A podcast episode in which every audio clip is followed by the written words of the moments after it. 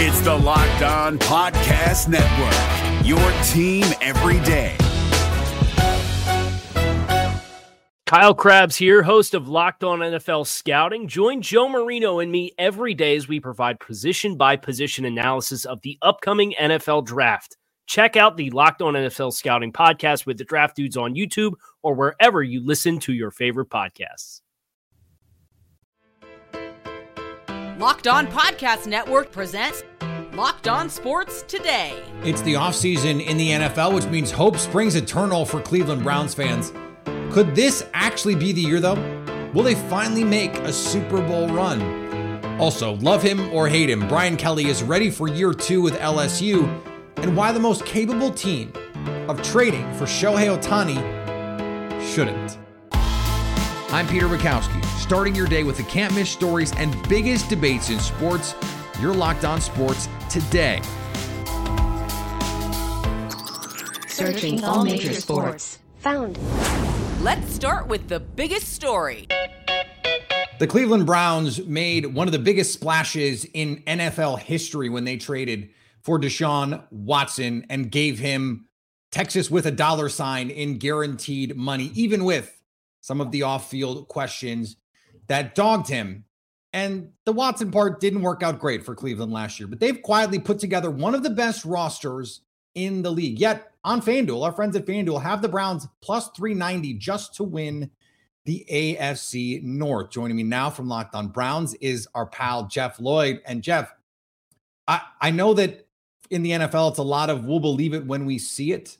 But based on talent, this team should be getting a lot more heat. Why do you think they aren't?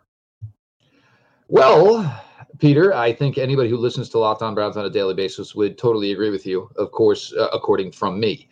I just don't get it. Look, I understand this franchise is, you know, it's been downtrodden, it's had bad luck. But you, you know, if the biggest question we have, and I don't think anybody's even saying, can Deshaun Watson go back to 2020 form? To be fair, that's probably a form not many quarterbacks ever hit ever. So to say, okay, well, all right, can you get back to and ESPN? Obviously, you know, rankings are the biggest, you know, content pusher this time of year. ESPN had them at 11th. At 11, if he just finishes 11, the Browns are going to be a really, really good football team. The Browns most likely win the AFC North. They have some things that are advantageous for them. They match up well with the Cincinnati Bengals. That's the first mountain to climb within that division. Baltimore as much as it was murky last year with Baltimore because it was well, what's going on? Where's Lamar Jackson situation playing out? This year, it's a little murky because it's you're now asking Lamar Jackson. They're trying to take him away from what he's always done and always done well. And you know, in the whole Odell Beckham thing, look, I mean, they should be promoting Zay Flowers, they should be promoting Rashod Bateman. What happens by week three when Odell Beckham Jr. has only maybe seen a dozen targets to that point? How does that all work out? Or does it work out where Lamar just goes back to his legs and then creates a situation where he brought in, uh, you know, an offensive coordinator? But you look at the defensive side of the ball. Jim Schwartz. I mean, you say you hire Jim Schwartz, it doesn't get a period; it gets an exclamation point. You know, His years with Tennessee, his years with Detroit, obviously the defense was good. A little stint in Buffalo, the defense was good. The Philadelphia Eagles. What does he know how to do? Create good defensive line play. What was the biggest problem for the Cleveland Browns last year? It was that Taven Bryan was the second sack leader on the team with three. That's that's horrendous to just even say those words. And you know, kudos to Taven Bryan, obviously, because it was a pretty good year for him. But now you've moved out some of the riffraff, Jadeveon Clowney. The Browns, hey, they got all of it they could in the first year, and just like everybody else with Jadeveon Clowney, got that ball. Basically as fast as they rolled up the hill, it came fast rolling down and took them all out with it. but you went out and even think about this: they were okay with Ogbonnia Okoronkwo as a free agent signing. They were okay with drafting Isaiah McGuire and saying, we have Alex Smith, we have Isaiah Thomas. But still, the opportunity, and obviously a player that you know well, came to Za'Darius Smith. And what does a lot of people want to talk about with, you know, Myles Garrett, you know, the leadership? I, I don't want to hear it. I'll take a guy who's going to get 17 plus sacks every season. I don't care what he leads. I don't even care if he shows up to the locker room. Za'Darius Smith, you bring in a guy that kind of helps with that because a lot of people can look at Za'Darius Smith and take knowledge from him. There's not many players that can sit next to Myles Garrett and take advice. As far as know, it's like okay, well, I, I, don't have a 45 inch vertical. Uh, I don't run a four foot. I, I, don't run a four five. I'm not six foot five, 270. Uh, you know, I do not have your vertical leap. So you relate more to a player like Za'Darius Smith, who gets it done through technique, through work ethic, through watching film, picking up tendencies. So the defense there. Now this team has now you could look at good defensive line play. What do you usually want to pair it with for your winning team? Great secondary play. They are three deep at safety. McLeod was a huge get for them. He can kind of be Jim's Jim's wild card because they have the lot they have the familiarity there. They have Greg Newsome. They have obviously Martin Emerson. They have Denzel Ward. I don't care how it works out, to be honest with you. And I think Jim's going to be smart enough to rotate it. If this week the better matchup is Denzel Ward on Ja'Marr Chase, well, if Ja'Marr Chase goes inside, Denzel Ward's going to go with Ja'Marr Chase. And I think Jim's not going to be stupid. And this is what he keeps talking about. I think my players are really, really good. So why do I have to play chess? If I can win with checkers, there's no reason for me to play chess. And I think that's one thing that Jim Schwartz is telling these guys. I think our defense is this good. I think you guys are this talented. I don't have to go deep into the playbook until we have to. And of course, look, you're going to play the AFC North two times. You're going to play better competition. But until you're getting beat with the simplicity, you don't really have to go to the extreme. This is a loaded team, Peter. And until I find a reason to see it falling apart, I'm not going to be one of these naysayers that say, oh, well, it's just going to fall apart. Stay up to date all year on the Cleveland Browns by subscribing to Locked On Sports today and Locked On Browns on your favorite podcast app and on YouTube. Thanks for making Locked On Sports today your first listen. Coming up, why Brian Kelly is ready for year two at LSU. Before we get to that, Major League Baseball is taking over the television broadcasts for a second team. Take your first swing at betting Major League Baseball on FanDuel and get 10 times your first bet amount back in bonus bets, up to $200. That's right. You bet 20 bucks and you'll land $200 back in bonus bets, win or lose. That's $200 you can spend betting everything from the money line to the total to who you think is going to hit the first home run. Justin Verlander is on the mound for the Mets as they host the White Sox. FanDuel heavily favors the Mets on the money line with their odds minus 200. Of course, you can also combine multiple prop bets in a single game for a bigger payout with FanDuel's same game parlay. Love that one. On an app that's safe, secure, and super easy to use. Plus, when you win, you get paid instantly. There's no better place to bet on Major League Baseball than FanDuel, America's number one sports book. So sign up today and visit fanduel.com slash locked on to get up to $200 in bonus bets. That's fanduel.com slash locked on. FanDuel, official partner of Major League Baseball. We're driven by the search for better, but when it comes to hiring, the best way to search for a candidate isn't to search at all. Don't search, match with Indeed. 93% of employers agree Indeed delivers the highest quality matches compared to other job sites, according to a recent Indeed survey. And listeners of this show will get a $75 sponsored job credit to get your jobs more visibility at Indeed.com slash podcast. Just go to Indeed.com slash podcast right now and support our show by saying you heard about Indeed on this podcast. Indeed.com slash podcast. Terms and conditions apply. Need to hire? You need Indeed. Now, here's what you need to be locked on today. It feels like a bad sign for baseball that media companies apparently don't want to broadcast the games. Major League Baseball will be managing the television rights for another team that was once managed by Bally Sports. A bankruptcy judge approved Diamond Sports Group's request to shed its contract with the Arizona Diamondbacks, prompting Major League Baseball to step in. This began last night with the D backs game against the Atlanta Braves. MLB will make D backs games available blackout free through MLB.tv and will provide a linear cable option through a handful of providers. This same scenario played out when MLB took over San Diego Padres broadcasts at the end of May. Teams that win back to back World Cups are usually favored to win their third straight. So, who's the favorite to win the Women's World Cup? Shocker, it's the U.S. Women's National Team. FanDuel has their odds to win the whole kit and caboodle at plus 240, England second, plus 430, and Spain checks in with the third shortest odds at plus 550.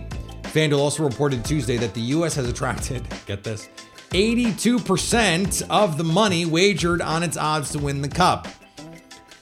England is second, 5% of the overall money wagered. The World Cup kicks off Thursday in New Zealand and Australia with an expanded 32 team field.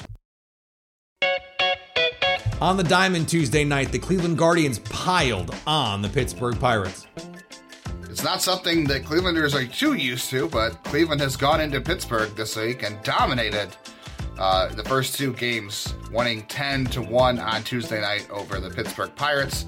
Five run first inning for the Guardians. Josh Naylor hits two more home runs, continuing to uh, upset the rest of the league that he wasn't elected to the All Star game earlier this month. Logan Allen comes back up from AAA, pitches five innings, allows one run or one hit and a walk. Uh, he was coming off food poisoning his last week when he was in AAA as well. Only threw 71 pitches, so the Guardians continue to be careful with him. The Guardians are going to continue to make the trading deadline very interesting. They are now only uh, a game and a half back. The Twins and Mariners play late on Tuesday night. No idea where this thing's going to go. The Pirates aren't really good. The Guardians are kind of treading water here, but they have blown out the Pirates and they continue to make keep things close in the AL Central. Stay tuned to Locked On Guardians to figure out where this thing goes. The Philadelphia Phillies and Milwaukee Brewers. A solid win for your Philadelphia Phillies. Connor Thomas, your host of Locked On Phillies. It wasn't as easy as it looked like it was going to be early on in the game, but Aaron Nola, listen, I understand. The fifth inning was rough, the later innings were rough. He gave you a really good start tonight, and that is what you needed. The offense got going early. Kyle Schwarber lead off home run. You love to get that going. Honestly, the difference in the game, if you look at it that way. Craig Kimbrel closes the door again. He's been outstanding. And while the defense wasn't great for the Phillies tonight, the bottom line is you're playing a team leading a division in baseball that's currently a playoff team in the Milwaukee Brewers leading the NL Central. And you go out and you get a win. Any wins you can stack at this point are great, and the Philadelphia Phillies got one. And the offense feels like it's right on the verge of really breaking out. But hey, you've won four of the last five, and you feel very comfortable about, uh, about where the Phillies are right now. We'll talk more on the next episode of Locked On Phillies and the Yankees looked for a measure of revenge against the Angels. Right, how about story time with Mike? In 2014, the last time the Angels made the playoffs, they got knocked out of the playoffs by the 2014 Royals, who ran to the World Series. And after 96 games in 2014, those Royals were 48 and 48. After 96 games in 2023, our Angels are 48 and 48. Hey, everybody, it's Mike Frisch, one half of Locked On Angels. Angels get a victory on Tuesday night, 5 to 1 over the New York Yankees. Patrick Sandoval goes seven and a third inning, strikes out seven, looks like an ace, was fantastic. Angels got some offense from Mickey Moniak. He hit a two run home run, and Shohei leads the majors in home runs. He tripled in Mickey Moniak in this game. He leads the majors in triples. Man, we, we're, we're thinking that maybe this team is pretty special, and we got some hope, and we would invite you to have some hope with us. So join us on Locked On Angels. We'll recap this game and talk about our Halos. Here is another story you need to know. Brian Kelly arrived at LSU with questions he needed to answer. After a solid showing in year one, Kelly is ready for what comes in year two. See now, you're the old pro at this now. You're not the yeah. new guy on the block. Yeah, I was trying to find my way around here last year at this time, Chris. But uh, yeah, I mean it's it's exciting, right? We're back at football and uh, being in the SEC you know, it's a challenge, you know, each and every week, you know it. But uh, our kids are excited about it. You know, obviously we had Jaden Dale who's here. Uh, you know, obviously Mekhi Wingo, one of our defensive linemen. Uh, you know, it, it, it just, for us, it, it, just feels like we've got a better sense of, uh, you know, what we need to do to be consistent. And, and that's, a, that's a great thing. I know uh, look, when, when, LSU's been successful, they've been running back by committee. I know you've got some yep. really good running backs. You mentioned Josh Williams. He's a Houston kid, former walk-on. Love Josh. And you go and get a kid. I'm an I'm an Archbishop Rummel Raider. You go get a ah, fellow guy in Logan right. Diggs. Yeah. Um, when LSU's successful in pounding the rock, it's everybody's bringing something to the table, right? No doubt, and and it starts with that offensive line where we started two freshmen last year, and now you know we bring back a, a veteran offensive line in the sense that they've played together and that physicality with depth at the running back position is how we want this offense to run. We found the tight end situation now. That's a whole lot clearer. When we sat down and talked last year, I didn't know who the starting five offensive linemen were going to be. I didn't know who the tight end was going to be. We knew we had some running backs, but now we're in a different place with depth at quarterback, obviously the running back situation, which we talked about, and then O line is going to be a strength for us as well. Have you ever had a turnaround that quick where you go from O line is looking like a weakness to a year later it's a huge strength? No, because we had two freshmen play for us, and I've never had two true freshmen play and play at a high level. Right. So that infusion of talent immediately turned this thing around so quickly. Usually, you got to wait another year before you see that, but it happened quicker because of the two true freshmen. You've you said it today. Jayden Daniels is your starting quarterback. Obviously, he brings a lot to the table. We've heard about his improvement. Garrett Nussmeier, obviously, in the few opportunities he's had, he's shown bright. Um, how do you balance? How do you play Garrett and, and keep Jayden as the starter? Well, I think you, you keep competition alive. Uh, as I said, you know, Jayden's got to keep improving. He's got to have a great camp because if he doesn't, uh, Nussmeier could beat him out. So I think you just keep that option open that that you're the number one, but you got a guy that is as good and can be the starter here as well. So you just keep that competition open and you never say never. And I think that's been a healthy environment. I think both have prospered from it and both actually have gotten better because of it. You've obviously recruited well. You continue to recruit well. 2024 is building. You've also managed a transfer portal very well. Is your roster, uh, you know, you got to build this thing. Rome wasn't built in, in a day, yeah. but is your roster where you'd like it to be, or does it still have room to get where you want it to be? Oh, it has room. I, I think, I mean, you take 16 and the transfer portal is probably a little too many for me. I'd like to say that that should be closer to eight in the transfer portal where you're taking positions and topping the t- tank off, so to speak. I think we're a little heavy on defense because we had holes that were recognizable. Um, so I think we're a year away. I think next year you'll see a less number and more in the freshman class. What surprised you most when we talk about lessons learned? What surprised you most in, in year one in the SEC? How difficult it is on the road. I mean, you knew it was tough, but it was even tougher, maybe tougher than you imagined. Um, yeah, I think when when you when you go into uh, those environments um, and they're still full and they don't leave and their team is you know 500 yeah. or less you go what this is different this is a crazy environment so um, I just think being on the road and winning on the road in the SEC um, is as difficult as, as any environment that I've gone into. And so you expect, you know, they're SEC teams, but you don't expect them to be, um, you know, that difficult to play when they're not having great seasons. Stay up to date all year on the Southeastern Conference by subscribing to Locked On Sports today and Locked On SEC on your favorite podcast app and on YouTube. Coming up, the team that is most able to trade for Shohei Ohtani should not, in fact, trade for Shohei Ohtani. If you're looking for the most comprehensive NFL draft coverage this offseason, look no further than the Locked On NFL Scouting Podcast. Join the draft dudes, Kyle Crabbs and Joe Marino, as they go position by position through the NFL free agent class and into the star studded crop of college stars who will be selected in the 2024 NFL Draft. If you want to know who your favorite NFL team should be adding to its roster, you need to check out Locked On NFL Scouting, available on YouTube and wherever you get your podcasts. Part of the Locked On Podcast Network. Your team every day.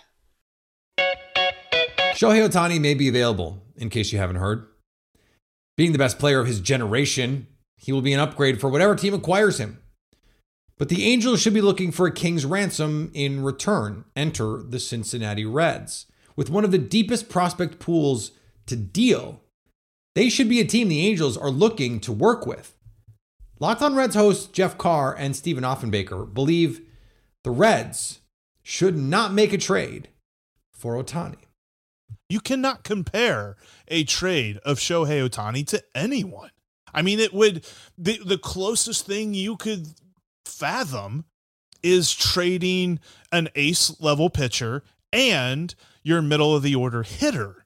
But you're doing it for one guy, for one roster spot. And as much as it would be awesome, and trust me, there have been times when I have imagined a, a, a, lineup that includes Shohei Ohtani and a day where the probable starter on the mound for your Cincinnati Reds is Shohei Ohtani against Corbin Burnes or whoever is on the other side of the field. this would go against everything Nick Krall has told us he is doing.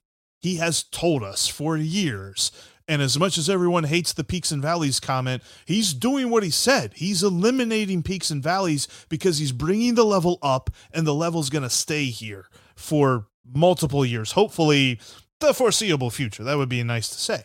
But it's kind of hard to say that the Reds will be contenders forever. That would be the hottest take in the history of forever. But still, the, the way that he is able to raise the talent level of this organization, not just the 26 man roster, but the organization that the Reds have now, to then take the biggest chunk of that and give it to the Angels would be malpractice. So, as much as I would love to see the Reds make this trade, there's no realm of reasonable reality where they should absolutely do this. If you're an everyday listener of this show, you know what I'm going to say. It's what I say every time these sorts of conversations come up when we're talking about dealing young players for proven super duper freaking alien stars, which is what Shohei Ohtani is. Yeah, the Reds have a lot of really good young players. They could be anything. They could even be as good as Shohei Ohtani. And the thing about that calculation here is we're not just talking about, okay, if you put a group of three or four guys together, they could be more impactful as hitters than Shohei Ohtani or if you put two or three pitchers together, they can be more impactful than Shohei Ohtani. Ohtani is both. Yes, your young players could hit and you could be off to the moon. Or they could do what most good young players do, and that is flame out. I, I don't I don't mean to be a downer on anybody's life here. That's just what the odds say is going to happen. Shohei Ohtani is one of the most incredible athletes we've ever seen. If you have the ammunition to go get that guy, I'm sorry, you go get that guy. And finally, it's July, but Aaron Donald is still setting records. The Los Angeles Rams star became the most decorated 99 club member in Madden history on Tuesday, being given the top rating in the video game for the seventh time in his career, passing, ironically, Peyton Manning, who have been 99 in Madden for six editions of the game. As far as we know, Donald has no hand in setting player rankings for Madden video games. So, yeah, pretty legit. Although, if you found out he was calling and being like, hey, you better do this, and the Madden game makers were like, right away, Mr. Donald, you'd, you'd forgive them, right? Luckily, that doesn't have to be the case. He's just freaking awesome. Thanks for making Locked On Sports today your first listen. Now go find your favorite team's Locked On podcast and make them your second listen.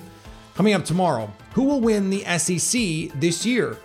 So at least until tomorrow, stay locked on sports today.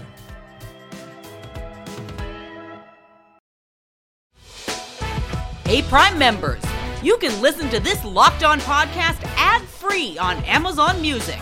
Download the Amazon Music app today.